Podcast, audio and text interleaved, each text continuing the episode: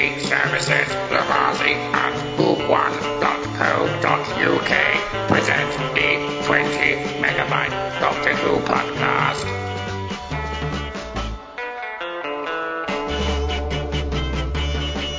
Hello and welcome to the 20 megabyte Doctor Who podcast, episode 542. N- Excuse me, excuse me, can you help me please? Here's Kirby Bartlett Sloan. Hello, I'm Captain Troy Handsome of International Rescue. Please state the nature of your emergency. And she's back. It's Mary Lang. Kiss the girl. Me. Every time I hear that particular line, I start wanting to sing. Yes, me too. From Little Mermaid. Yes. and we are joined via the video feed with Lillian Robbins saying hi. And we Oh, this what a surprise. We this week Hello, will be Lillian. reviewing The Lodger very, very quickly and uh, then getting on with the show and doing that very, very quickly, followed by some very, very quick uh, bits of. Oh, just realised. no, um, how aged are they this week? Oh, that's true. I didn't true, realise. I forgot that. I could have done one myself. But no. What? So, yes, we're talking about Doctor Who, weren't we? Uh, right, let's see if I can find the episode. what So I- started this week? I'm sorry. I Beg didn't your understand. We're not doing who's aged or what's How age. aged are they? Well, that Oh, yeah. So this is going to be very fast. That requires a Ben, uh, of which we do not have at this stage. Right then, um, so it's a lodger this week, isn't it? So, okay. Yeah, I'm let's afraid so. Uh, what do you mean you're afraid? So? Oh, right. So we skip the episode then? If if you've already got your review of it. But get, So- get, go ahead. Okay, well, thank you. Uh, anyway, the TARDIS materialises in a park, and uh, the Doctor sort of pokes his head out, looking a bit confused, and then there's a sort of whoosh sort of noise, and he gets thrown to the floor while the TARDIS dematerialises, and he goes, Amy! Amy! That's funny, the Doctor fell down to the ground, and Amy whizzed off in the TARDIS. Yes. So there seems to be a problem with the TARDIS.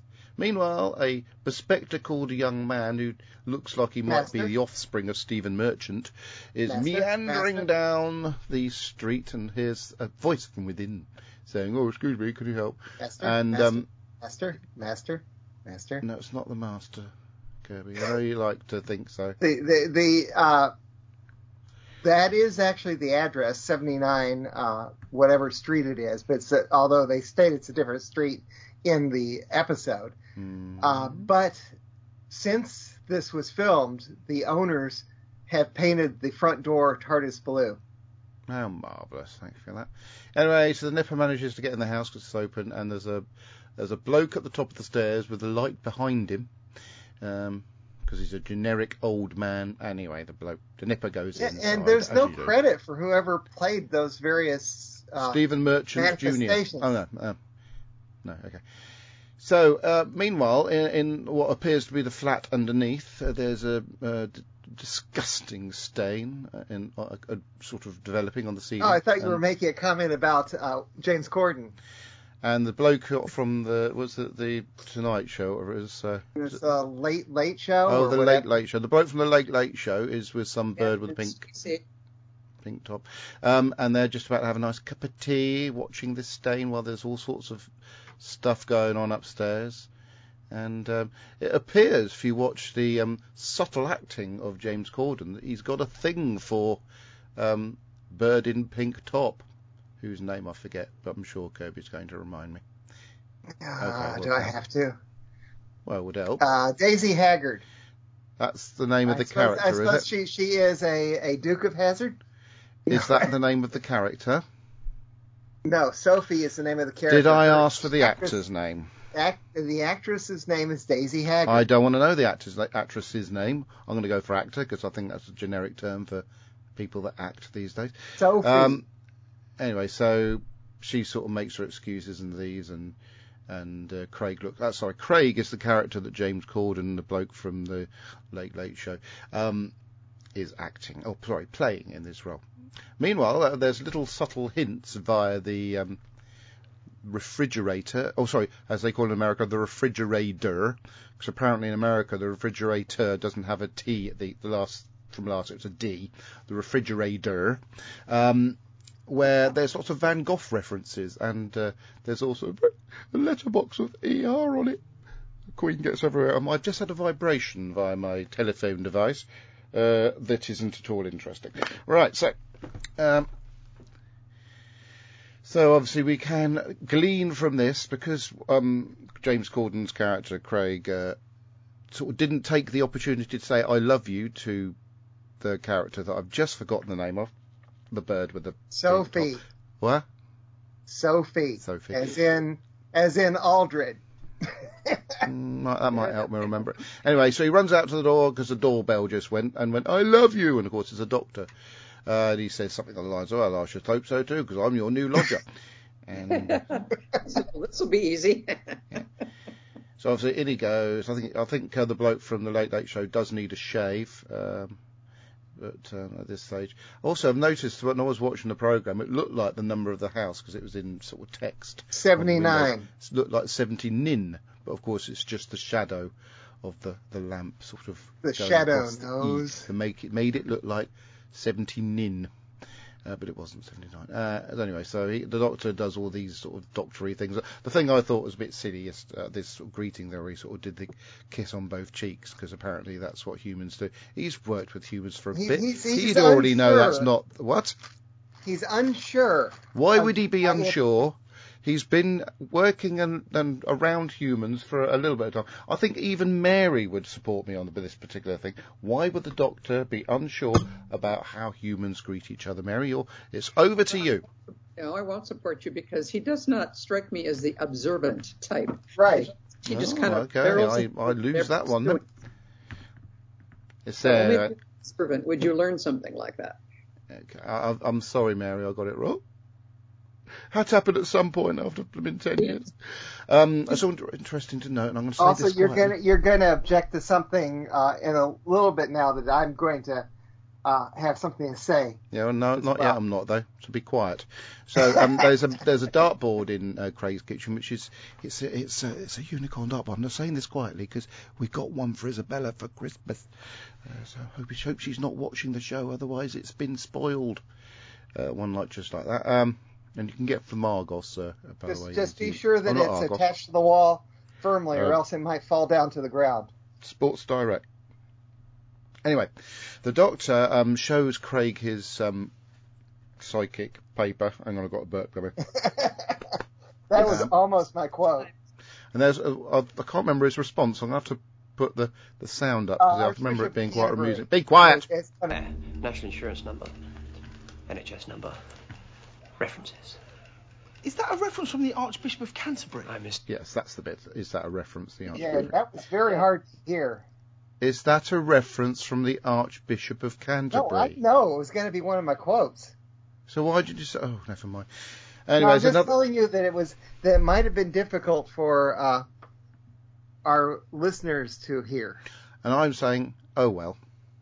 Anyway, so uh, there's lots of shots of the fridge because there's pictures of Craig and his beloved and monkeys, and obviously there's a reference to monkeys and the, not J- J- Micky Dolenz, who I met, met at uh, London Comic Con, uh, but monkeys as in M O N K E Y S rather than M O N K E E S. Yes, uh, just so you understand that, Kirby. And of course, an elephant and a few donuts. All right, so back to the episode. There's also there's an emoji on the um, a magnet on the fridge as well, which I just to. And also it, it is a little uh, one of those sort, you know those little gold cats. You notice these things in the background when pausing images. You know the ones that wave, that do a little, you know the gold Chinese cats that I got my mum one of those. It's uh, yeah. and there's also a mug in that says Ian Mug or something. Like. Um, so the doctor makes up some very tasty looking dinner of eggs, cheese and mash, uh, oh, and ham, sorry, eggs, cheese and ham. Does look tasty, actually. It does. It does. Mhm, yeah, it does. Unlike the fish finger custard he made uh, he learned to cook. previously. Anyway, meanwhile, Now, in- in the in the confidential, uh, James Corden was saying that uh, Matt Smith is actually a good cook. I'm sure he is. Although although the director then came on and said, "Don't listen to everything that James Corden says." Uh, So Meanwhile, Amy is trying to uh, materialise the TARDIS uh, with no help. The Doctor, I forgot to mention, is wearing an ear- earpiece throughout this whole story, and exceptionally floppy hair, because of course he's a floppy-haired wuss, as uh, the Dream Lord admitted earlier on in the series. And of course, uh, Craig is carrying around a key ring with a fluffy pink thing on it because And that's he's what Sophie it. left behind. These are all rather superfluous. Um, No, as not. The Doctor and Craig strike up a bit of a bond as the The Doctor the is the trying the uh, earpiece is an important plot point, and also the fact that uh, he keeps fondling the keychain is important. Uh, yes, and me, that's how um, the Doctor communicates with Amy in the TARDIS via this earpiece. Meanwhile, there's um, Now, people. I that- I had not noticed before uh, this before this latest watching of this that uh, the Doctor, when he is talking to Amy, it does get garbled, so that James is not understanding until they headbutt later. Anyway, so yes, the, the uh, um, yeah, um, the, a, a pretty sort of drunk and upset girl gets lured into the uh, um, house and gets obviously done in by whoever's upstairs. Um, the doctor is talking to Amy via earpiece, and uh, Craig is listening via the door. There's a point But at which he the doctor understand. Is what I'm saying. sunglasses, which reminded me, of course, of the Twelfth Doctor. And then something weird, wibbly wobbly goes wrong with the time. Sort of everything goes a bit funny. And because obviously this um, upset woman who got abducted by the person upstairs, uh, the power generated by killing her has obviously had some effect on time. Uh, next morning, the doctor's having a shower, and Craig looks like he needs to go in there. Now, do you wonder does does does uh, this incarnation of the Doctor have a tattoo like the third? Yes, I knew you were going to say that, so it sort of makes me wish I hadn't mentioned it. Anyway, um, something's happening upstairs again, so Craig decides to go up and see if the bloke upstairs is okay. But at this stage, um, he's he's okay. He doesn't call him in to kill him, um, but he does get a well, that's explained. peep through the door. The Doctor, meanwhile, is, is sort of tries. Master, Oh God. It's explained why the uh, emergency program upstairs doesn't go after. Yes, that's what I Sophie- just said. By Right. at this stage, he's not required. God, right. Where's the No, dog? it's not. It's not. that It's not required. It's because he has no desire to go. Well, that anyplace. means he's not required, does Yeah, it not? so It's not needed, yes. Jesus Christ. Anyway, so um, the doctor comes out of the shower chair wearing just a, a um a towel and a extremely floppy hair scenario, Uh, and tries to to take a toothbrush uh, because he made a mistake and took left the, the sonic screwdriver behind and took the toothbrush with him, and then. Sophie arrives at the door, looks a bit ooh, because um, there's a half-naked man who comes up and does a very funny greeting of the two kisses on the each cheek, because of course it's not necessarily the the correct form of action to do while you're half naked wearing a towel. I don't remember. Is this where she and and I forget who stands on the other side of? There's that weird portrait in the hallway. It's in Yeah. this period. Yeah, Mm. It's what? I have not. I that is such a weird picture. There's um, Yeah. lots of background things in this story which you think might be relevant, but that's very distracting. And they aren't. the fact no. that they focus on it so much makes me think it's relevant to something. So um, yeah, so um, Craig chickens out of telling. Um, I, I kept looking to see if the eyes moved or something, but nope, they don't. I don't know. Uh, uh, of telling um, Sophie that she he loves her again while they go off to play football in the park. Now I remember mentioning, I've got no problem with the doctor being good at footy uh, at all, but what uh, annoyed me a little bit is the size of the goals. They are, Yes. and there's no net on them. It's supposed to this is supposed to be a proper league match. The least you would expect would be a net on the blimmin' goal. You can't play a a, a match in any league in this country without the the correct nets behind the goal. Uh, Master, course, the, the, master, the if goals you look at are look at goals. that particular location from uh, both Street View and above on Mm. Google Maps, Yeah. those are just there. I mean, I don't know why there's no net on it, but Yeah, well, they those, That's th- where they are in made the a middle of that park. they must have known the the makers of the Who of Doctor that football fans might actually watch the show and notice this glaring You're the up. only person I've heard of who complains about that. Me. Yeah, it's, well, if it was just a kick around Kirby, would just and you know, and and you you complained about it not only the last time, by the but time in one of the very but- earliest 20 megabyte Doctor Who podcasts. But if it was just a kick around, it wouldn't matter. But they've got a referee there in full kit. The referee should have started by saying these goals are not regulation size and there's no net on them. We can't play How do you match. know they didn't? never mind. They what? How do you know that the referee didn't say that? Well, he didn't because he's in when the doctor scores the first of his uh, silly goals. That the referee's there blowing his whistle and pointing to the centre spot, uh, and in, implying that the the you know it's a goal, uh, a legitimate goal. And Uh, you can see in the background. Did you happen the to see goals. the, the confidential for this? No. They even go to a they go to a, what is apparently a real uh, BBC football show where they comment about football and they do commentary about that game. Splendid. Anyway, so meanwhile, what during the, the, the latter stages of this fake match, um, a, a woman is uh, lured into the uh, house and gets sort of by a little girl this time. Are you my mummy? But she wasn't. And um, yeah, so and then something funny happens with time again. Uh, and I do like the scene where they're all sort of going backwards and forwards and the cans being opened and the doctor just walks away while, while it's all repeating itself. That was quite clever.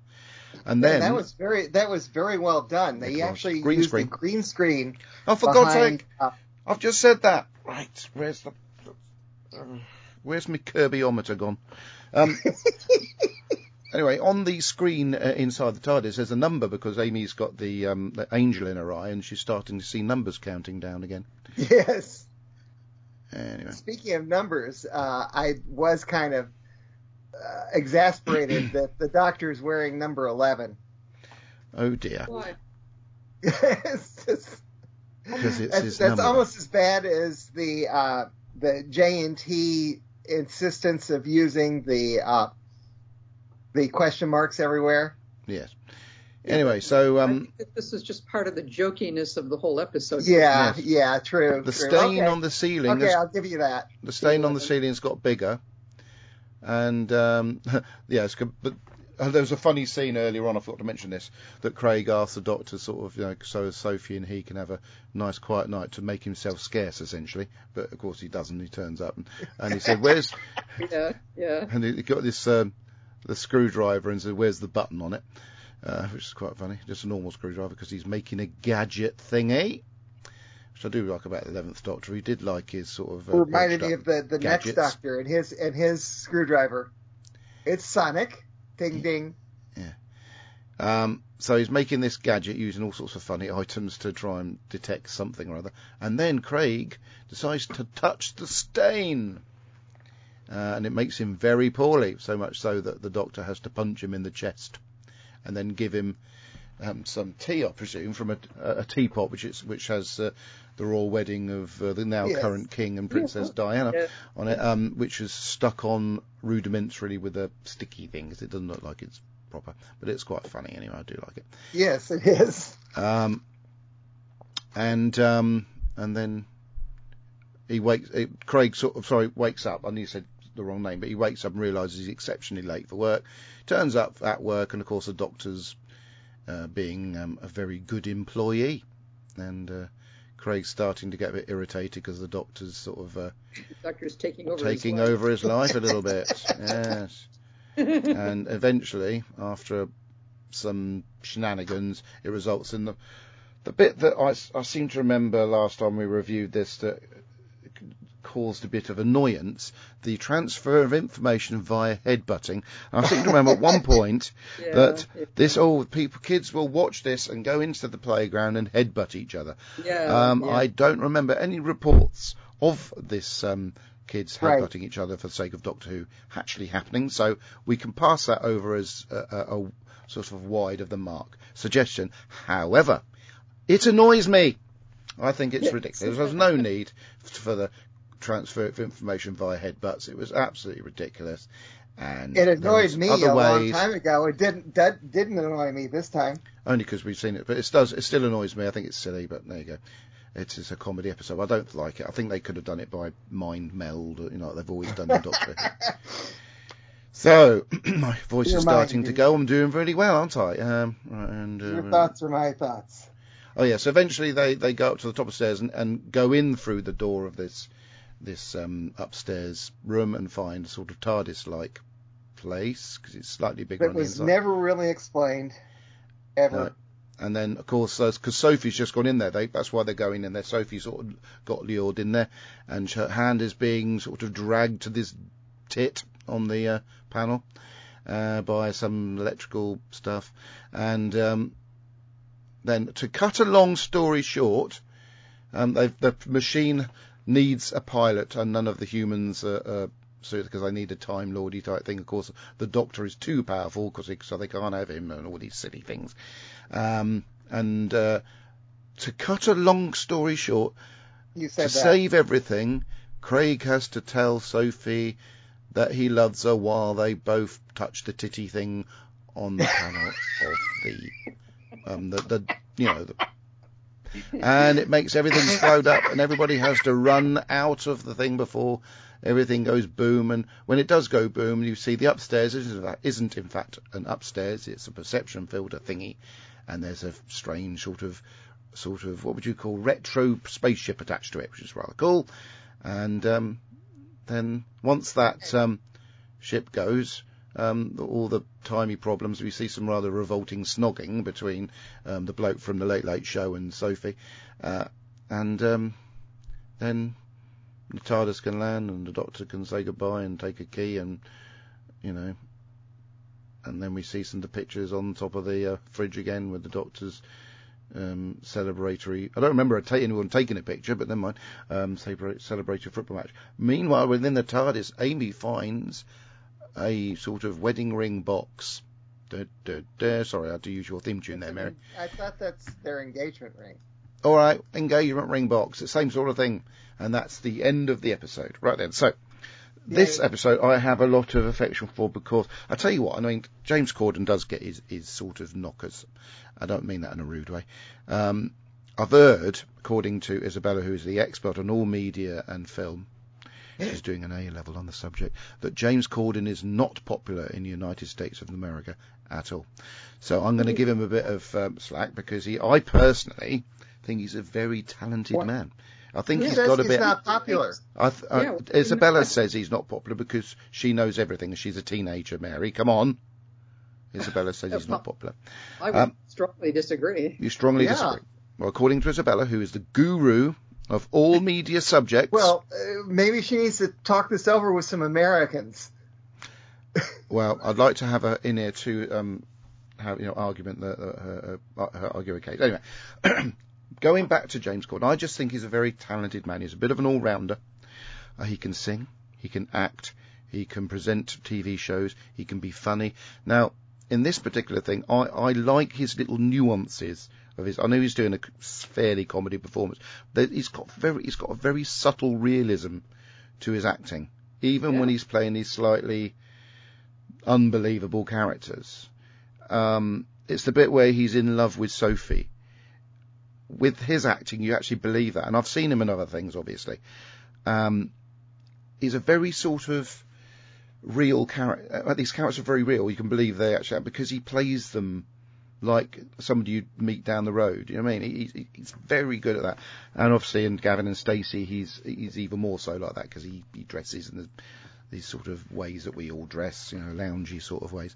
Um, and that's why he works so well in a, in a Doctor Who story which has aliens in it and an alien spaceship attached to a, the top of a suburban house with a somebody downstairs.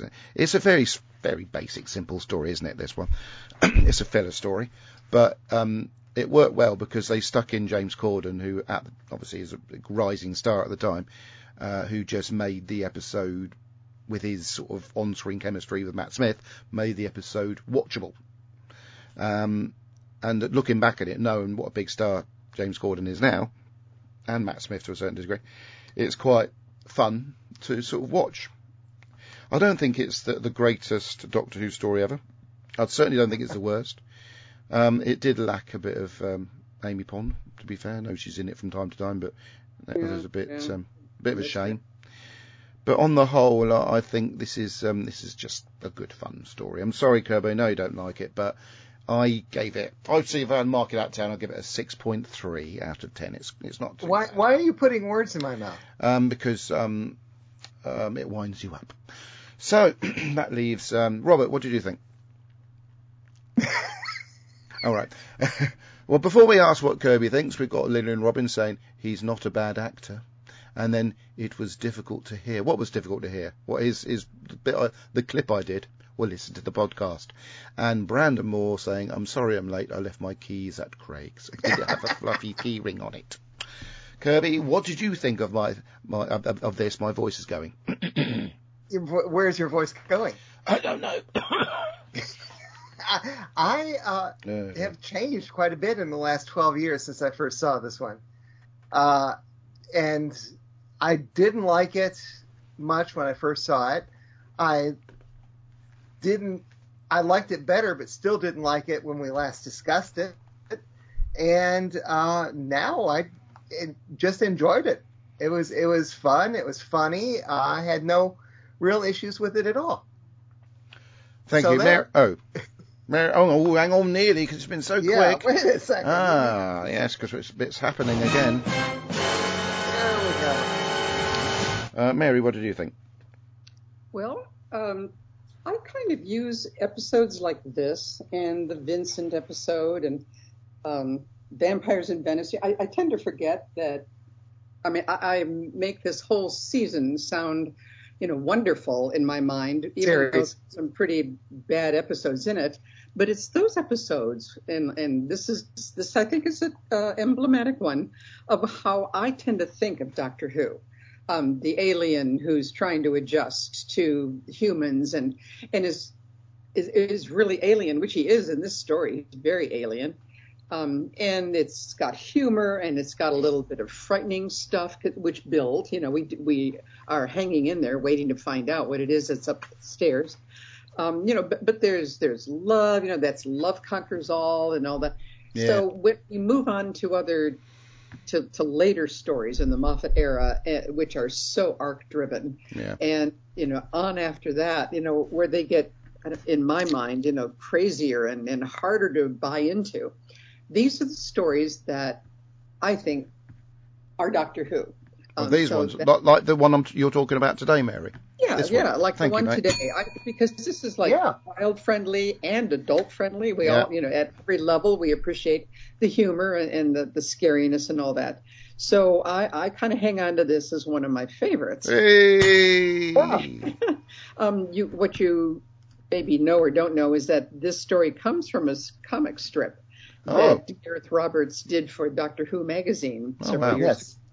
I posted I posted a link to that comic strip on the Facebook page, which you can Okay. join. Now, that was- the tenth Doctor, you know, uh, in that one. But uh, and something else that you may or may not know is that Matt Smith was on his way to becoming a professional football player. He was. A pl- it was with Northampton Town, Mary, but didn't know that, yeah, did you? till he got injured, and so Yes. then that's what redirected him into acting. So with Bradley Walsh, though, Mary, but did, didn't know that either, did you? No, Bradley I Walsh was on his way to becoming a professional footballer with Brentford. then he got injured and had to go into entertainment. In this episode, I call it the Matt Smith Show because he has never been weirder, funnier, stranger, or more alien than he is in this story. And uh, so he, he came up with an image of Doctor Who that that I just really like, and I was sorry to see things turn the way they do and, and on into the future. So, Oh, so yeah, this is a favorite story. excellent. Well, that's that's a turn up, Yeah. everybody? All right then. So that um, I haven't. Hang on, I've got. Uh, I haven't got any music for you, Kirby. So you're gonna have to. Uh, if I'd known, I should have to make some alternative jingles for when Ben's not on the show. Unfortunately, Oh, I, have forgot got a few. that, that, that jingle is with Ben, not with I've got the honour. you. I've got a few um, potential compositions that I've got on the line for making jingles for the show, uh, and hopefully in the winter uh, and after FanTCCon, I'll have time to turn them into proper jingles. But at the moment, we'll just have to say, Kirby, it's over to you for your bit. my bits. Uh, Andy Nani says, I've done my ironing. I've got my two little contributions where I note that uh, 79 Westville Road seems to have acquired a TARDIS Blue Door, and it really does have an upper floor, and a link to the comic strip. Yes. Uh, Robert Wentz Jr. Uh, says, and by the way, I have another thing that I need to read from Robert Wentz Jr. Uh, after we're done with this. Okay. If it's not Oh. anything to do with another podcast, that's what I'm going to say. No. Yeah, that's good. Okay, so for this, he says, I kind of forgot this one comes after Vincent and the Doctor. I like The Lodger. It's a fun episode. We see more of the alien doctor in this one and the AI that is upstairs. Amy being tripped. What was that? That was me sending a, a message. to Okay. Mary. Amy Easily being distracted, trapped in the TARDIS and her finding the ring. I like how the doctor transfers information to Craig. Hey, Craig, don't touch that stain on the ceiling. Why humans don't listen. I like how the doctor has the cure for him. It comes down to being a romp of a story, still an average episode, three out of five.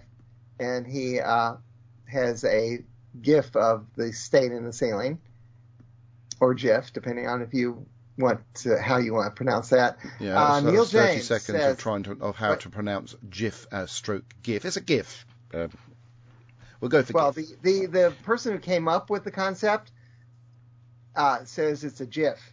oh, for God's sake! Wish I'd So, said that. so now. there. I'm, I'm being. Whatever. Jiff is a Neil blooming James cleaning says- solution. Neil James says The Lodger. Matt Smith is great at comedy, and it seems he's also not bad at football either. I quite enjoy this episode despite not being a James Corden fan. I always think this could easily be a Seventh Doctor story with McCoy moving in whilst Ace or Mel are stuck in the TARDIS. The pace is good, and although the rom-com element is painfully obvious, it's still kind of sweet due to Daisy Haggard's performance as Sophie. Not sure about the weird knowledge transfer as headbutting scene, as has ever been done before or since. Overall, a good bit of filler fun, three stars out of five. Uh, Billy Kirkbright, James Corden, I'm not a fan.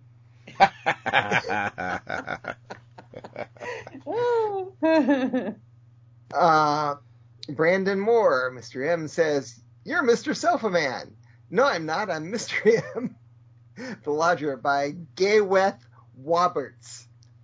Not too much to say about this one. It's a light kickabout comedy with a kickabout James Court. What? It's a light kickabout comedy with a kickabout, period. James Corden works Will Matt Smith. The plot is simple enough for a pre-series finale runaround, and the script is full of some great dialogue. Dialogue. Karen Gillan is hot, so it's a shame she doesn't get much to do this episode. 7.5 out of 10. Looking forward to next week. One of my favorite stories. If you're not reviewing it in two parts, and expect feedback of my lengthiness. Lengthness. Yes. Uh, Ian Kirk says I have sent audio, and I'm not sure if what he wrote here is Yes, his audio. probably the the actual script from the audio. So I, I suggest uh, skipping over Uh, I will bit. not read it now. If he does, uh, if it's not the same, then I will read this later. Uh, we also have some extra feedback. do we? Uh, yes, Robert Wentz Jr. Oh, go got- uh, he put this one in too late for last week about Vincent Van Gogh. Mary, that, look, we only did that because you weren't on last week. I apologise for Kirby's attitude. we were all doing that. Come Yes, on. because Mary wasn't on Uh, and we were just being naughty. Sorry, Mary.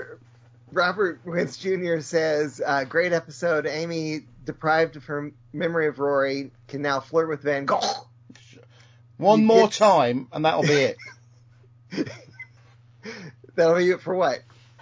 I don't know. I'm decided. you get to see his mental health issues. The scene with Amy and the sunflowers was fun, and the doctor taking Van Gogh forward in time to the museum for Vincent to find out what happens to him in the future. Also, fighting an invisible alien chicken monster is fun. Four out of five.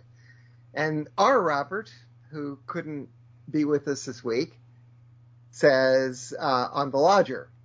Some feedback about the episode, though, as I don't want to waste my watch of it.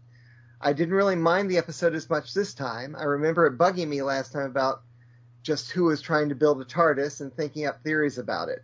Now it was just someone who died. I do find it a bit unsettling that, come the end, there seems to be little concern that all those people, other people have been lured to their deaths. James Corden isn't all that annoying here. Probably one of Gareth Roberts' better stories, if you ask me. The Confidential is a bit weird. Just what is up with the sections with Karen Gillan and that lady she's with, who talks extremely fast?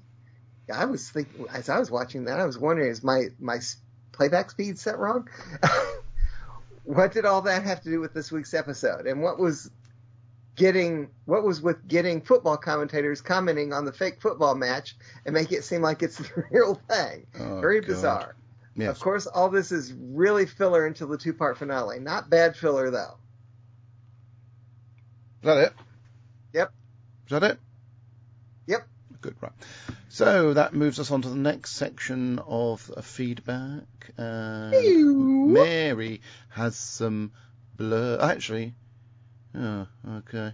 Yeah, you got some blurb to read, Mary, because it's going to get very interesting from this point on. Oh, you'll find out why later. Yeah.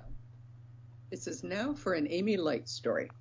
Well, the TARDIS has landed in Colchester, oddly enough, on the outskirts of Cardiff.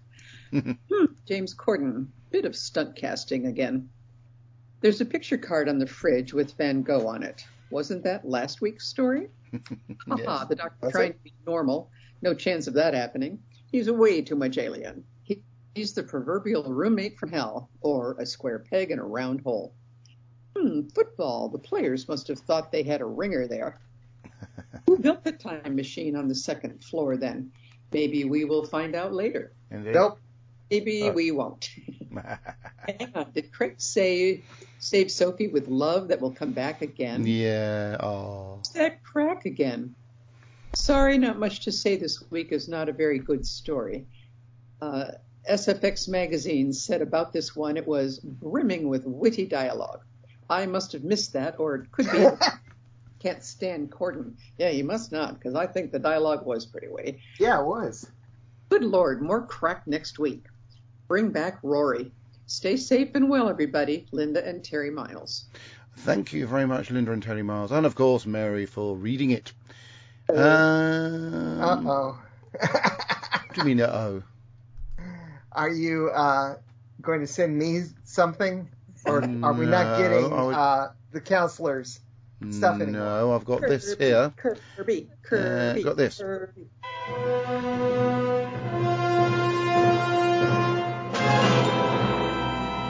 Hello, 20 Megabyte Podcast. This is Ian Kirk. Hooray! The Lodger by Gareth Roberts. A zany filler episode pause before the Pandorica opens. Time Lord about the house. The Doctor tries to pass himself off as human without Amy there to sort him out. We have a callback to Jon Pertwee's shower scene. Spoiler, Amy will never do that. It is four days before the Doctor investigates the cause of the time distortion. All you need is love. Bye for now. Ian's back, everyone! Hurrah! Hey. But Kirby, he's not the only person that's back, is he? Yay! Where Yeah. where has the counselor been anyway? Uh, busy. Well, he, Oh, that he covers missed it, doesn't it? several. I know. Uh, the Tenant Doctor and the History Boy, or the late, late episode with Craig Owens. Dear 20 Megabyters, The Lodger is, of course, a closely studied expose on the housing rented sector, sector and false representation of a property being let. It also lays out potential pitfalls to be con- contemplating its informal subletting. Admittedly, the lessons to be drawn are somewhat obscure. I'm surprised that uh, that he's got so many errors in his typing here. well, you mean he's actually put punctuation in? Punctuation, yes, but he's uh, some of these sentences are just odd. Maybe, maybe he's just in a hurry to get it out there. Yes. Yeah. Maybe he's Hey, back to back to it. It Thank should you. be noted that while some oh, might say, You really haven't got the hang of this, have you, Kirby? "No, I haven't read one of these." No, in well, you know year." the you know the routine with the some might says, don't you? Yes, Yes. the ship disguised as a top flat and a bit of a stretch of credibility. In fact, Doctor Who is a fantasy sci-fi show, and concepts like this are a mainstay of good stories in the program. The disguised ship is a classic idea, and between them, they managed to bring it on down, or at least send it off. We also learned that Craig has been taught by an alternate Seventh Doctor referring to himself as Hector when he was at school in a class of aspiring Oxbridge applicants speaking words so good that they could have been written by Alan Bennett. That made no sense at all. What the what, what the heck? Really, where's this coming from? yeah, I don't know what that meant. All in all, The Lodger is a good, solid pre-finale pause for a breath story. The simple narrative gives full rein to exhibit the Doctor acting as a fish out of water, which Matt Smith takes advantage of in ways only he can. Craig and Sophie provide a backdrop not often employed in the program through ubiquitous, elsewhere, and as talented, familiar, and likable actors pique the audience interest in an otherwise low-key episode. A Loki They also- episode. Does that mean Loki's in it? They also provide good cover for the limited time with Amy, which was presumably a production necessity. The story is perhaps about a quarter of an hour too short, as some better clue or somehow a clear glimpse of the aliens associated with the ship would have significantly colored in a relatively vacant threat. Next up, Doctor Who and the rupturing of Amy's crack. Our river song Underhinge. Those are my thoughts. Alan T. Butcher. oh dear. Dear, dear, dear. What can you do? Okay, oh god, sorry, got uh, uh, you know, I had a very late dinner. Okay, hang on, I've I've just got to do some stuff behind the scenes.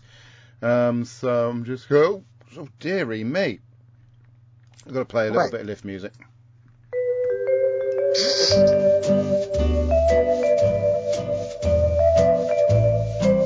Oh, that didn't work.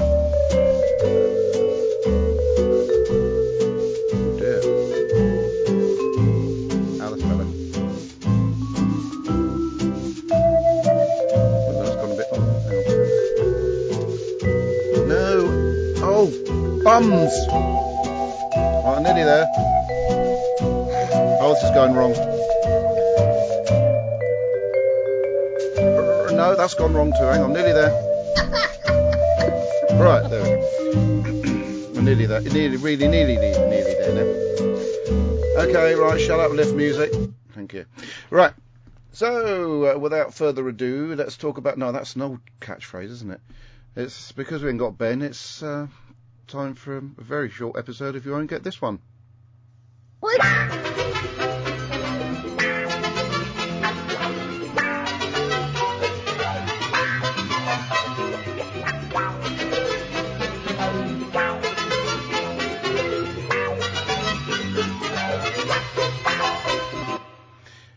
Yes, very basic uh, questions about Doctor Who. Mary, yes. when Clara Oswald telephones the best helpline in the universe, who answers the call? Oh golly. Oh, I I remember this, and but I don't remember this. Um, oh, I don't know. I'll have to pass. That's going to be a. And then Kirby's going to say, The m- monks at St. John's. and it's going to be. That's an interesting start to the quiz, isn't it, everybody? No, it was the 11th Doctor. So Well, bad luck on that. Yeah. Kirby, Master. on what planet does the Doctor visit and enter his own tomb? Ah, got ya. I forgot. You forgot. This is going so well. Mary, do you remember? It's a name like Trafalgar or something like that. I'm going to give you Trenzalore. that. Yes, it is. Oh, Yay! Sorry, I got, I got so excited. Hey, I knew I knocked my bell off the table, off the desk. oh, you found your bell I again. was startled that I Mary found the bell. actually It's knew been the there answer to the for ages. question. That was very exciting. Mary, it goes over to you. Of whom does the first Doctor say your arrogance is almost as great as your ignorance? Was a while back we watched this one, Mary. So the Doctor says to whom your arrogance is. Oh, sorry. Your arrogance is almost as great as your ignorance. Don't have a clue. Mm, so that leaves me a Kirby. Would you? remember him saying that? So I remember him saying it. I don't remember precisely who. I'm going to guess Ian. Is the correct Yay. answer. We used to do bonus points, but I can't. I forgot, so we're not doing them now. Okay, yeah. next question goes to Kirby. In what year did Mr. Blue Sky by, by Elton Pope's favourite band, ELO, reach number six in the UK charts? Now, it's probably going to be a case of who can get it the nearest, uh, but uh, is your question at the moment, Kirby? I haven't the foggiest notion. Go on, give it a give it a try. ELO, Mr. Blue Sky. What do you reckon? 1995. Mary, what do you reckon? Um, I'll go with the 1980s, 1985. Mary's closer. She gets the point. It was 1978. Ah, yeah. Yes. I'm Oh, go I, could, I could have got that one right if somebody asked me. Right then, Mary. Yes. Which Time Lord always had a tattoo of a mythical serpent eating its own tail on her body? You won't get this one.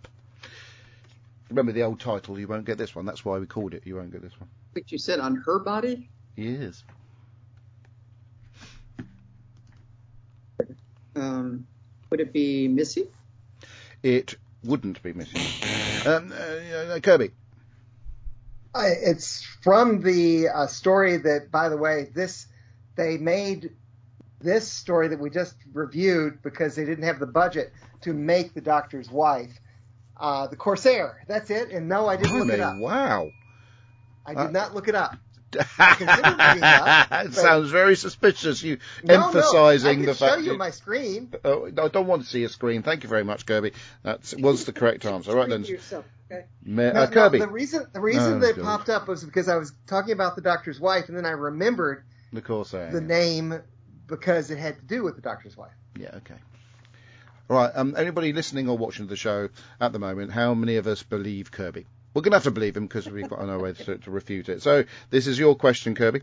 Uh, what Right. magazine was the 11th Doctor reading whilst waiting for the Silence Envoy, Father Gideon Vandeleur? Uh, the, the, the, starts with a B. Does it? Don't know. Any ideas, Mary? No, none No, at no. I wouldn't have had an idea. It was Knitting for Girls. Oh. Hmm. Okay. Mary, what was hang on, what is the weak spot on the back of a Sontaran's neck that the tenth Doctor identifies? I know. I know. I know you do. Probably, yeah. There you go. Glad you got that one right, Mary, because Kirby knew it. You see. Yeah, You've got to give me these super simple ones. All right then, um, and Kirby. Master. Essentially, it, it, it could be the last question.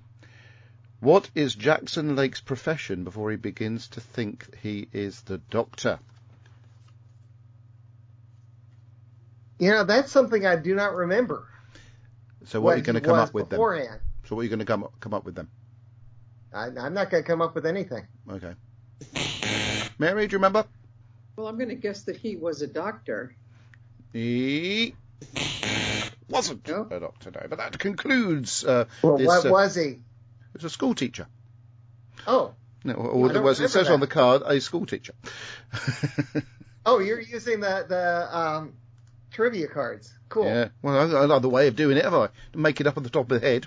Not that blooming clever. you, wrote a book. Yeah, but I can't, don't, I can't find the file anywhere. So I've got it. I've, I've, it's much easier to grab these trivia pursuit cards and do it that way.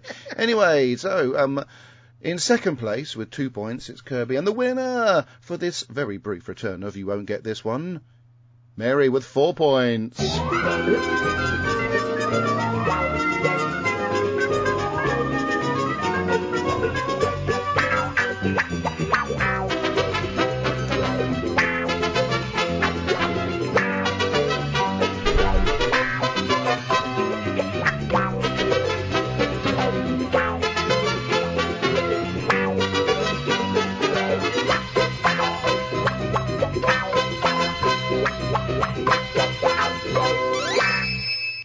Right then, and I, That, that was fun. Thank you. I just seen stuff coming through on um, the live feed. So, uh, Lenny Robinson, where is the Tim Drury music? Well, has he been on? I don't remember seeing Tim come on. That's a bit weird. And um, or, Yeah, or did Tim's he busy did, traveling around and going to museums. did he send any feedback to you through Kirby? No. Yeah. Uh, Lily Roman said, wonderful, wonderful podcast moment. What are you on about? Every moment of this show is a wonderful podcast moment. Great. Yeah, we are Then you. Shoveler says 2 1. What's going on? And Alan T. Butcher says none. Don't know what he means by that either. So, uh, and yes, by the way, Ben, that's that's how you do it. That's how slick the quiz could be, um, but it isn't. So, because it's a 20 megabyte podcast. Um, Lily Robbins says his name is above my comment that he is watching. His name's above my comment. Where's the Tim Drury Mail? Brandon Moore. Da-da-da. Is it? I can't see. I can't see. Oh, that he's watching. Oh, sorry. Well, we can only. Me- I've mentioned him now, so well done, Lillian. Oh, for oh, jeez. Right, hang on. Here we go. By way of contract. That's better. mm, well, got got that one signed off. Cheers, Lillian. So that leaves us to move on to the next segment of the show, which is uh, Boy, we're talk a little moving bit- right along. uh, talk a little bit about Fantasy Con because obviously uh, now less than a month to go, and Uh, what's the what's the date that it's uh, going on? well, you coming over? No. Oh, Is it going to interfere with our uh, podcasting? Possibly. I'm not 100% sure. I'll, we'll probably have to work that day, but uh, it's a Saturday. We usually record Oh, okay, fine. Um, Saturday, the 5th of November. So remember, remember the 5th of November. Uh, gum, gunpowder trees and, And and, and that pop- next and is. I have to point out privately to you guys uh, that next day after is when we catch up with you with our daylight savings time. How fascinating. Thanks for that, You, Kirby. you you change on October 30th. We change uh, that next week. It's So we're going to have the usual Change negotiation. Yes. Do we change that soon? Yeah, uh, we changed the first weekend of November. Isn't it funny that the moment I start trying to talk about FanTCCon, you go off on a tangent. And it goes quiet again. So I've got a little jingle that covers that you going off on a tangent, Aw. and here it is. No, not BB-8. So yeah, FanTCCon uh, is uh, starting to. I could not be more surprised than anyone else. Uh, it's starting to sort of generate a bit of pace. So it makes me feel as if not saying much about the event until the very last minute. uh, It seems to be a good idea. Um, so today we uh, Deb and I did a bridal show at uh, Medina Leisure Centre, uh, where uh, our white Viara, as in um, the company that does white VR, i.e. Uh, Dan Rowling, demonstrated his VR um, thingy that we're going to have at FanTCCon. It's rather cool. Uh, and I had a go on it. Uh, I, I played Walking the Plank, and I feel, felt rather cheated by this particular VR system because I didn't fall off the plank at all, yet it I plummeted uh, from from but it's very good. It's, it's a very um, They I can see don't so much people enjoy it. fly, just plummet. Yes, plummet, a plummet. But yeah, it's good. Uh, so uh, Dan will be there doing this incredible uh, VR experience for people. Uh, Isn't we, fun.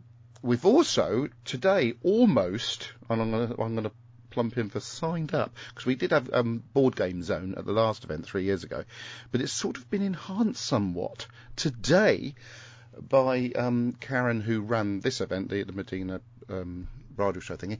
Because she runs, she has a shop called Game Gaming or Board Game. I can't remember what it's called. I should already know. But anyway, she's going to be sort of looking after the board game zone. And the best thing about it this time is she's bringing along D and D. So not only we got all the classic games like Monopolies and your um, uh, chess and your Connect Fours, the D and Ders will be there as well. Now, come on, Kobe, it's got to be fun, isn't it? Sort of thing Yes, want to see at absolutely. Comic Con, isn't it? You can have everyone uh, sitting around with uh, Hellfire Club T-shirts. That's why I said I think they, they're likely to be doing that. I think most of us are likely, although I'll be wearing a FanTCCon t-shirt. If I weren't, because when I go to London Comic Con, I will be wearing a, a, a, a, D, uh, well, a, a, Hellfire t-shirt. Um, yes, of course, I've had uh, people come back to me. So um, we've paid for um, uh, the Jedi chap, Andrew Lorden, to come along and teach people how to be Jedi Knights. So I would expect him to turn up. Um, Simon Fisher Becker is on his way. Hasn't left yet, but he's definitely coming. Well, he told me he's definitely coming, so I presume he is. Um, Clem So, of course, we mentioned him before. Um, I'm really interested to hear his stories of his behind the scene acting at lots and lots of things. He's really good actually because he actually keeps his IMBD page up to date. So he's got a humongous list of stuff, unlike some people who who do a lot of stuff but don't keep their IMBD up to date.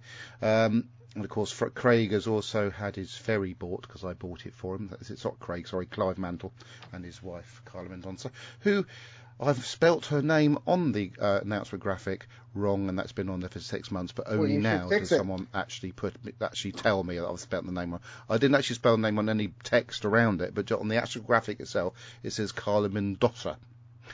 Uh, I forgot to put the N in, so apologies to Carla for that. So, um, Corrie's Cabin uh, bec- become, by way of generosity, event sponsors because they put a load of cash into the event, and we're very, very grateful to them. And of course, we did mention before that Chitty Chitty Bang Bang will be there. We've also had uh, people uh, getting hold of us to bring things like face painting to the event. So. Um, the only thing I haven't been able to find as yet is an artist because Alistair hasn't answered my "Would you come and be an artist at our event?" question. He just didn't answer it, so I presume he doesn't want to come. Uh, but I'll keep my fingers crossed for that one.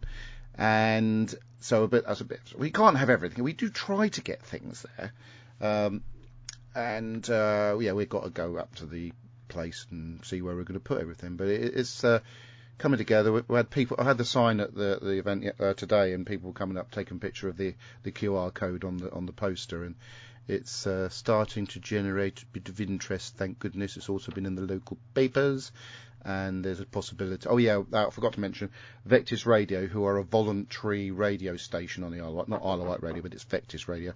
Um, they've actually asked if they could be media partners for uh, the event. Doesn't we don't pay them, they don't pay us. They just sort of and sort of give us lots of free plugs on their radio station, and I've got to go and do an- another interview with them. So yeah, it's uh, it's quite uh, nice that people are actually showing a bit of interest in it now. So uh, we'll keep our fingers crossed, eh? That's FanTCCon on the 5th of uh, November, uh, 2020, and I hope uh, we'll see the usual incumbents, including the councillor himself. I've got a funny feeling that Terry Miles might be coming along, but uh, we'll see what happens. Right? And of course, uh, Kirby Bartlett Sloan promised he would also come to the event. Now, Yeah, Doctor- uh-huh, sure. yeah. you did. Fuck. I wish.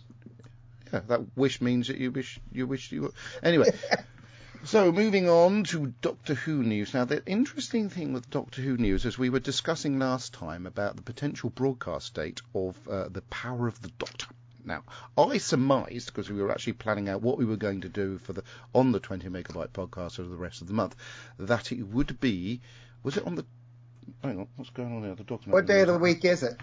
um, it, on the day I said it was going to be, which was Sunday, the 23rd of October. Now, I'm going to tell you, as we don't really necessarily have the time, I'm thinking we're, I'm probably going to have to opt out of doing a podcast that day because this episode is an hour and a half long, apparently.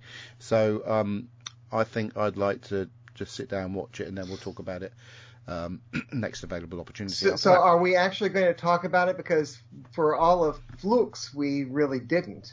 Or, or we didn't. did we? No, I, I'd like to not. I don't want to do a deep synopsis of the episode, but I'd like to talk about what we thought of it.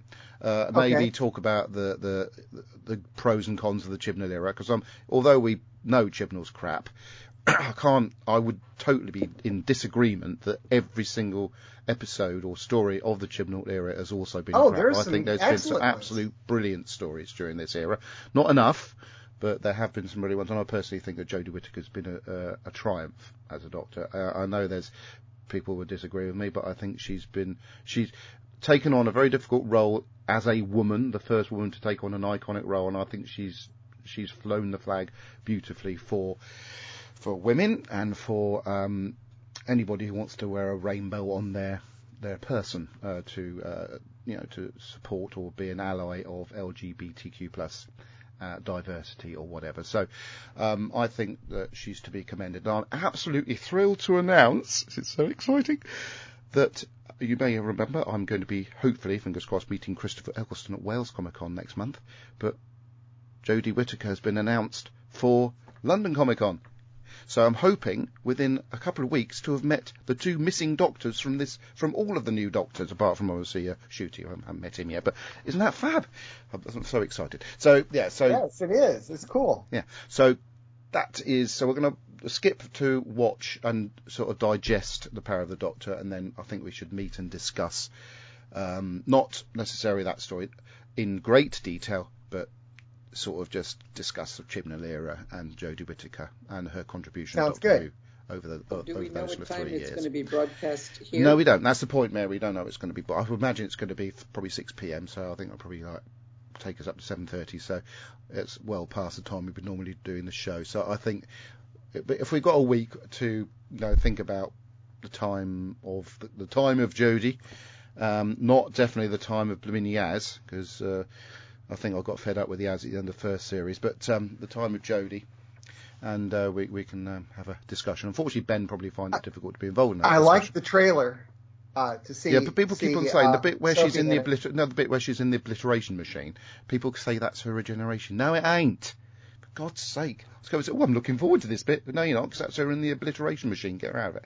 Um, yeah, so that's it. 23rd of October, BBC One. Kirby. Oh, yeah, you don't have BBC One here.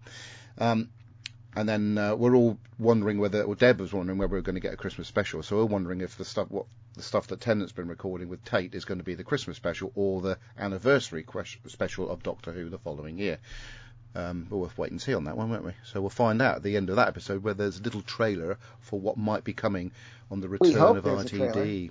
Yeah, there'll be. do It's always see- something in the Doctor It Who, looks isn't like we it? get to see Sophie Aldred and uh, Yeah. I've seen a few little teasers, including yes, this Sophie. one. Yeah. Yeah, they're quite good, aren't they? Quite exciting. So that's the return of Doctor Who uh, this month, and also the the end of Doctor Who uh, as far as um, uh, Jodie Whittaker's concerned. The other thing I like to say, I've, I've been obviously you know I watch a lot of Discovery Plus, um, brilliant channel, but Ncuti Gatwa's done some amazing adverts for things. There's one advert in which he plays within 30 seconds uh, about 20 completely different, diverse characters, which really shows what a good actor he is. And that really makes me excited for what we're going to get from him as the Doctor. So, right then. So, Doctor Yeah, I, I still have not watched uh, the show. That I don't think you need to watch Sex Education because once you've seen how good an actor he is, uh, I think you'll just just watch him as a doctor because he's brilliant. Uh, he's an incredible talent. Doctor Who Worlds of Wonder update. National Museums Liverpool have seen a surge in retail sales following the launch of the world premiere of Doctor Who Worlds of Wonder exhibition. Well, I wouldn't I would imagine that Daleks probably end up in bricks if it's in Liverpool, but there you go. Um, revealing the scene behind Doctor Who, the exhibition itself landed in Liverpool this May and was promptly nicked by some. Oh no, sorry. Um, at the World Museum, creating huge demand for memorabilia hit from the hit TV show. A pop-up Doctor Who store at the city centre venue and online shop has sold more than 11,000 items since it launched, making history for National Museums Liverpool as its fastest selling retail range. Well, that's exciting. Who would have thought? Um, so it proves that uh, despite being rubbish, uh, Chibnall has not destroyed uh, the popularity of Doctor Who from its fans. As Doctor Who Chronicles 1973, uh, Doctor Who magazine, has released details for their next issue of the series of magazine chronicling a year of Doctor Who, this time for the 10th anniversary, um, 1973. Um, that's quite cool. Power of the Doctor finale date confirmed, as I just alluded to. Um, that the BBC has confirmed the Doctor Who feature-length centenary episode, Doctor Who, uh, sorry, The Power of the Doctor, will air on BBC One and BBC iPlayer on Sunday, 23rd of October. Master. This episode is the last three spe- of the three specials aired this year, and will mark Jodie Whittaker's final adventure as the 13th Doctor. Blah blah blah blah blah. Um, there's a trailer, uh, but I don't know what you're going to get from it as an audio, but I'll play it anyway. Hello, Doctor. Welcome to the end of your existence. That's the Master. A dozen of the world's leading seismologists have gone missing. Fifteen of the world's most valuable paintings. That's have Kate Stewart, who's going to Wales Comic Con. That's landing! 9.9! Can I let you in on a little secret. A Dalek incursion on Earth is imminent. Has it never occurred to you that it could be a trap? This is the uh, day you are erased forever. Oh Bit of dear. a conversation stopper.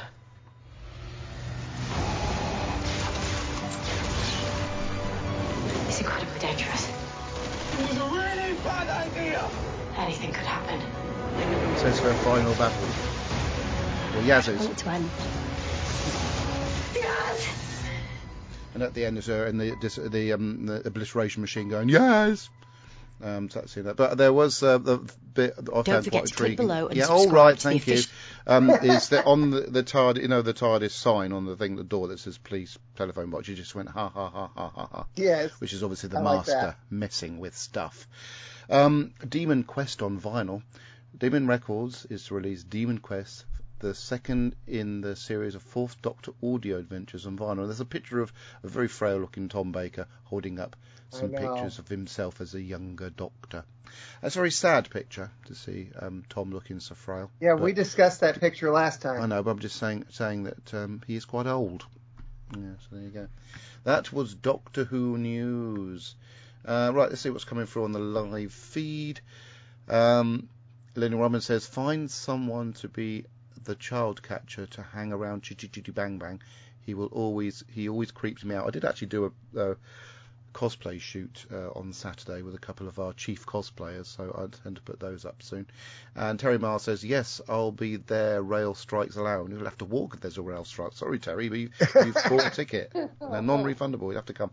Uh, or get a bit of taxi or something like that. Um, right then, so what we watched this week. Now, all I can try and remember what I've watched this week. I haven't watched an awful lot of drama-based things. I've been watching um, things like uh, Murder on CCTV, the uh, Crimes Gone Viral, uh, um, Homicide, and, and things like that, which are all on Discovery Plus. We have watched. Um, Married at First Sight UK as a family, uh, Masked Dancer as a family, Strictly Come Dancing. Uh, Isabella works on Saturday night, so she can watch this at, her leisure. Um, and we really are desperate to get to the cinema. I did watch a film last. What film did watch? I did watch a film with Jennifer Hudson in it um, about uh, the amazing singer who who was uh, re re re re re re re respect just a little bit. That woman, you know, what's her name again? Yeah. Aretha Franklin. There we go. Uh, yeah, so that was quite good. I think it was called Respect. Um, quite enjoyed that. Um, good characterizations by all concerned. Um, but as for stuff, you know, I've done, I've been quite busy. Oh, I did watch Doctor Who. I suppose that's something, isn't it? Yeah. Excuse me. Um, but yeah, there's loads in We the pipeline to watch. Um, I say you haven't watched. I've seen that series three of Picard is uh, about to erupt soon. I haven't even watched series two, so I really do need to catch up on Yeah, some of these Star Trek either. thingamajigs. Uh, and we haven't watched the rest of She-Hulk. We need to, and there's loads of things coming up. Um, I did was very excited to see that uh, they've uh, isn't they, they've sort of there's going to be well, Ryan Reynolds has uh, more or less announced there's going to be a third. Um, what's that film he's in again? Deadpool. Pardon? Deadpool. Yeah, there's going to be, but it's not for another, another two years. That's a bit of a shame. Uh, and there's another, there is a new Marvel film coming out in there soon, which looks quite exciting, and I've forgotten what it is. It's another. I have too. sequel. I don't remember. Yeah, what was it? For some reason, um, Kirby, you're coming through very loud. Hey. Sorry. In contrast, um, Adam is coming through very quietly. I, I was leaning Yeah, you- forward. Sorry. Yes, you are coming through loud. That's interesting. Right, so I think we should move on to what Kirby um you'd like to. I haven't. Sorry, I haven't. I was wasn't able to recommend anything interesting for you to watch. Oh, I can say though, there's another series series we're watching. It's called um, DNA Journey that. About well, two celebrities who go to together as friends and find out their ancestry and um, people they may have been related to. Now, uh, my mum um, is a particular fan of a chap that you probably haven't heard him called Elvis Presley. Um, and um, the other day I was just sort of going through my family tree and finding that when her great grandfather, somebody or mother was somebody called Hodsall, and I, I noticed it went back through about ten or eleven generations. I thought, okay, well I'm going to go to my famous kin net and type in the name Hodsall and see what comes up. And it came up with a particular Hodsall who was also in my ancestry line, and they had a child called Benet, it's a woman, called Benet Hodsall. Now, this Benet Hodsall's family emigrated to the New World, and um, one of which I think uh, was one of the signers of, or the, oh, the Boston Tea Party thing. But taking it Yeah. further down, their ten times great granddaughter was somebody called Lisa Marie Presley. I don't know if you've heard of her. Um, uh, so therefore, she's actually a relation of Elvis. She's um, Elvis Presley. She's the daughter. So that means my mum is tenth cousin to Lisa Marie Presley. She was thrilled to bits to have any sort of relationship, even though it's only by marriage, to Elvis Presley. Um, I thought that was quite a nice little ancestry Yeah, story, cool. better than my normal one. So there you go. Um, yeah, so obviously I've, I've always alluded to the fact that uh, I'm related to the king by 17 times once removed cousin, but to 10 it's quite a quite a good closer relationship, isn't it? Uh, Kirby, what did you, what do you want to talk about? Uh, well, I've actually started writing down what I'm watching. I'm trying to watch more stuff. Uh, and last last week I mentioned the monsters. Uh, oh yeah, but I had not watched it yet when we uh, last recorded. I've watched the Monsters, and I actually I I thought it was a fun little film. Yeah. And as I was watching it, I, I was double checking some of the actors, and I knew Sylvester McCoy was going to be in it, but I was absolutely surprised that Catherine Shell yeah. I, saw you in it. post about this. yeah, it for those who don't know, uh, she was in uh, City of Death, as uh, the Fourth Doctor famously says uh, that she is uh, a beautiful woman. Uh, what does he say? Probably. probably, Probably. that's it. Beautiful woman. Yeah. probably, that's right. Okay, so other things that I've been watching. Uh, don't laugh. I've watched a movie, a movie that everyone else has seen that I never saw until this past week. I sat down and watched Hocus Pocus, the first one. What about the second one? That's out on Netflix, isn't it? I. Or is I it uh, started watching it last night, but I ended up going to bed because it was just late. Uh, I liked it as well. What I saw, I'll finish that tonight. Uh, and I have now caught up with Rick and Morty uh, through season six. I've caught up with Young Sheldon, except I love it's young Sheldon. there's a new episode, I believe, today. I have Mhm. not seen it. Okay. Uh, and uh, so that's what I've been watching. Uh, I've watched several trailers of things coming up that I'm really looking forward to. The Super Super Mario Brothers movie uh, looks like it's going to be good. Uh, the Tim Burton TV series uh, Wednesday about Wednesday Addams that looks like it's going to be fun. Uh, and see some other things that I need to watch. Uh, the Geek Daughter has gone ahead and started watching She-Hulk without me, uh, so I'm gonna have to catch up there. yes. And uh, I discovered. Did you ever see the TV series Fringe? No. No. Oh, oh, uh, it's it's been difficult to find on streaming. It hasn't been on streaming until very recently. Uh, it's kind of a supernatural, uh, supernatural FBI multiple uh, dimension thing. Uh, the description is not very good it, it, on IMDb. It says that FBI agent is forced to work, work with an institutionalized scientist and his son in order to rationalize a brewing storm of unexplained phenomena. That doesn't really help. It's just really, really good, and that- it's now on HBO Max. Yes. Look it up, try it. Yes. It's it's uh, it's created by J.J. Abrams. Oh wow, it must be good then. Yes, it was. Is that it? Yep. Oh, thanks, Kirby. Uh, right, I just wanted to allude before we move on to the uh, highlight of the show, of course. Um, the the two comic cons I'm going to, other than FanTCCon, of course, um, and some of the the the guest lists uh, to boot. So, uh, Wales Comic Con uh, which is in Telford, has uh, Christopher Eccleston, Nick Frost, Danny Trejo. These are just some of the names. Eve Miles, Anson Mount, Christina Chong, who obviously is also in uh, Star Trek uh, Strange New Worlds. Uh, Mark Shepard always turns up at that event, by the way. Victoria Yeah. Yeates, who is um, in um, Fantastic Beasts and also in uh, Called Midwife. Matt Lintz, who was in Miss Marvel. Um, some of these are people that Isabella actually wants to meet. There's also Alex uh, Utgoff, who was in the first series, of, or was it the second series of Stranger Things? I can't remember now. Uh, but she's already met him. Oh, Eduardo Franco, who plays the um, the pizza chap in um, the l- most recent series of Stranger Things. Oh, him, yeah. Hang on. Oh, sorry, the watch has come in. Um, so he, he, these people are going to be particularly uh, appealing to um, a certain person upstairs. Sean Biggerstaff, who played Wood in the Harry Potter films.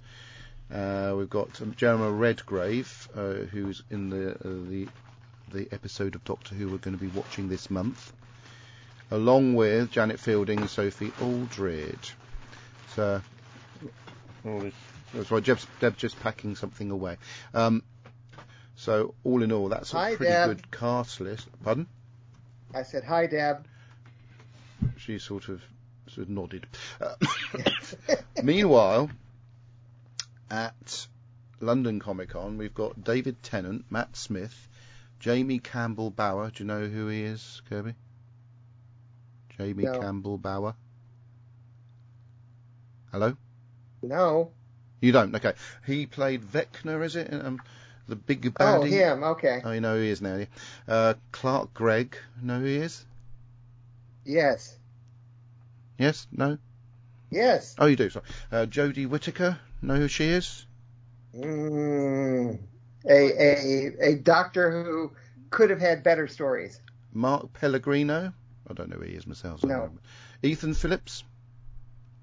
Uh, I've heard the name. Uh, he was. Why don't you ask Mary some of these? All right, I'm, I, I'm throwing it out to everyone. Ethan Phillips played. Um, uh, he's a character in Star Trek Voyager, who had a bit of a, a mane, shall we say? Um, Harry Lloyd. Do you remember him? The name I'm pretty sure Harry Lloyd played um, in that um, Paul Cornell story where the Doctor has to have a watch to contain. Oh, his... oh, the the one who goes. that's the one. Yes.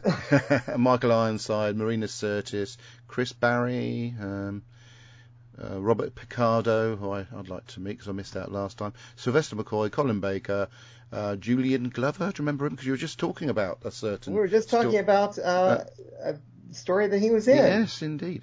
And that both of those Indi- conventions. Indiana Jones, right? That's one. No. uh, and uh, Elodie Grace Orkin, who who played the the bullier, I believe, in uh, Stranger Things, or she might have actually been the girl who who didn't last very long before um, she got her body broken up by a certain baddie. But yeah, both of those conventions combined. Imagine them as one event with all those amazing guests.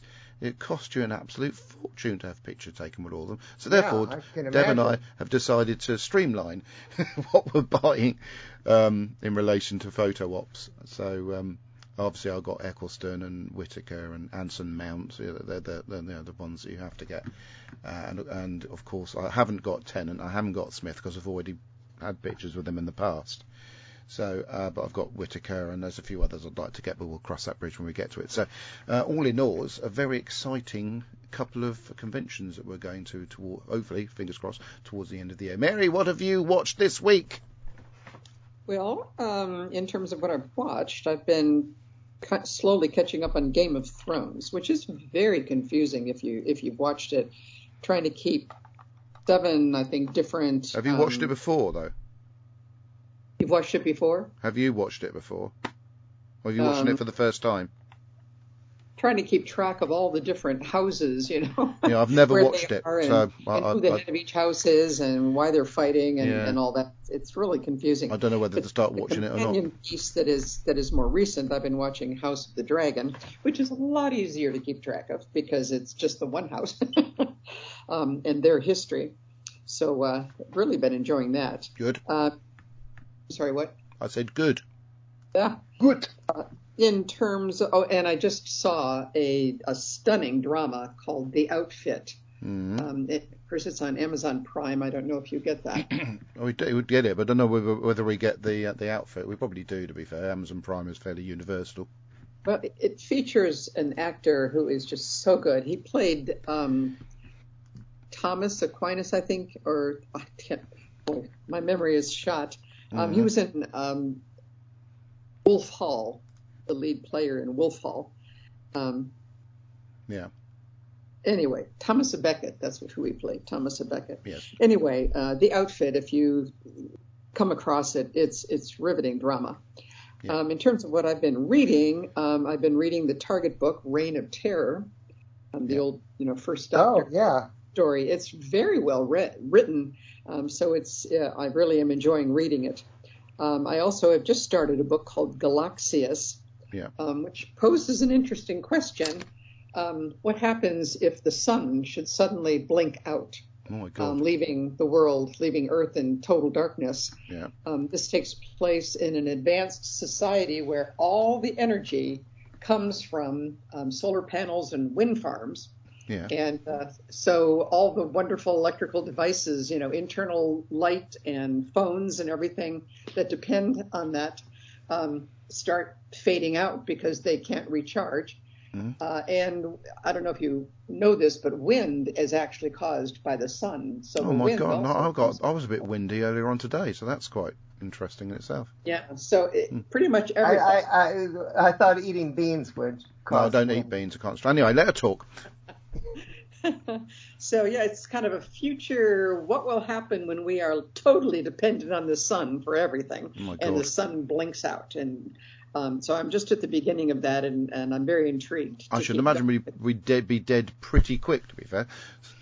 Yeah. Yeah. uh, but something that I read not too long ago is that um, back in the 1300s, there was not one but two volcanic eruptions that together threw so much particulate matter into the upper atmosphere that it did, in fact, block the sun for a year and a half Mm, uh, over much of Europe. um, yes. My uh, God. and that was called. They, they termed it the worst year ever Yeah. because without the sun, you know, plants were dying, animals were dying, Mhm.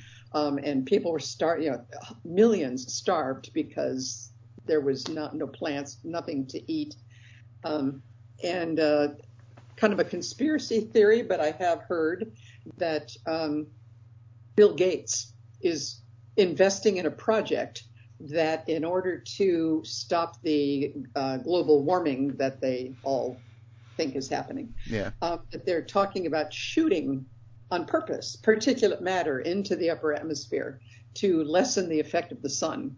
And Wow. so, Well, what a great idea that isn't. yeah, so then there's people, and and that's why I read about the 1300s, uh, whatever year that was in the 1300s, is because are they crazy? Yeah. Because do they not remember? You know, yes. This has happened once before. and There are better things to do um, than do that. The other thing, well, they probably would be a better idea because if we do get one of these super eruptions, which is likely to happen at some point, have a machine that can actually blast a hole in this, you know, in the in the sky so the sun can get through, Yeah, not the other way yeah. around. But I mean, to deliberately throw Yeah. a bunch of particulate matter to to cause the same thing, it's like, oh, this is insane. Yeah. Anyway, the last thing is in um, on Big Finish. I've been listening to an old one that you all have, uh, number 37, main range, called The Sandman, and it's interesting because the Doctor is actually evil, and he Yeah.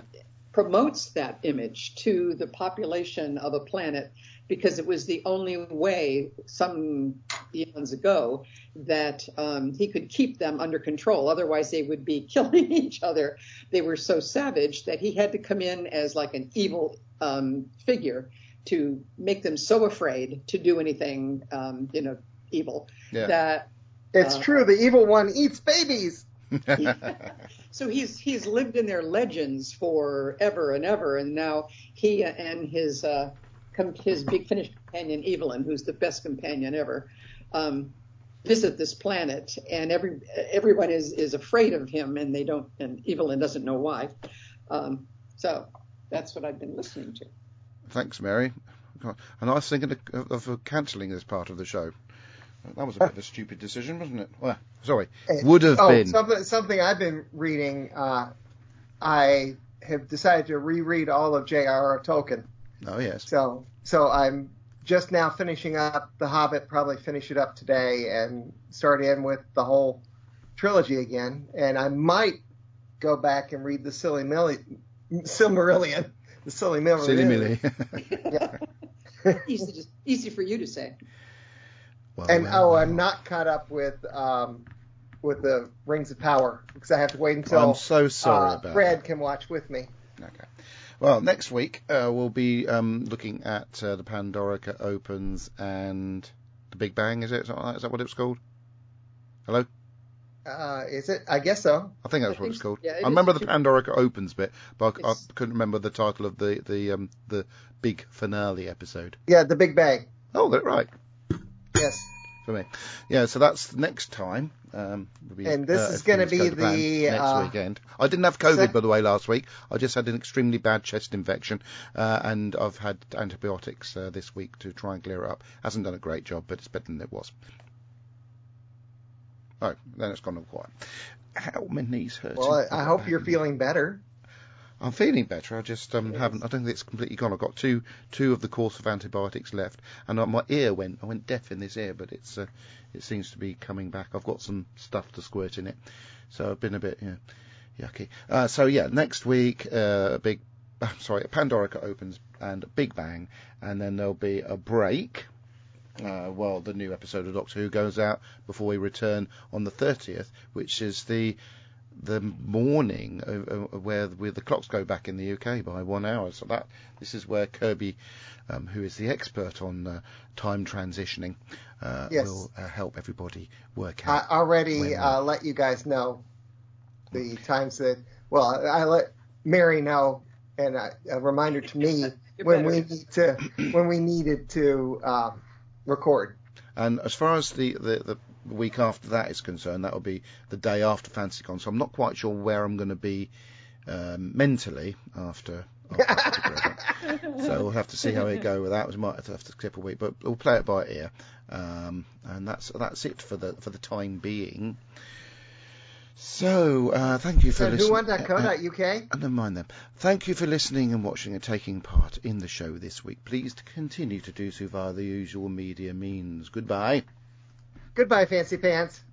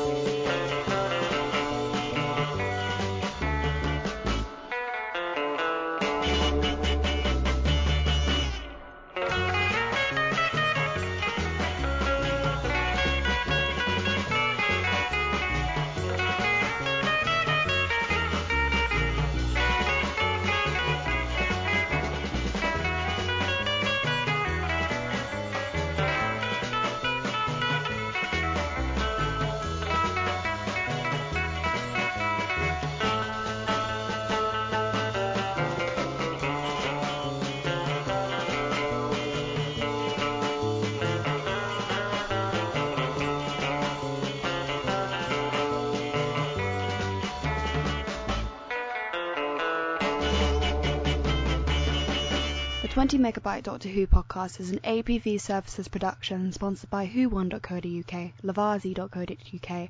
We are a proud member of the Doctor Who Podcast Alliance.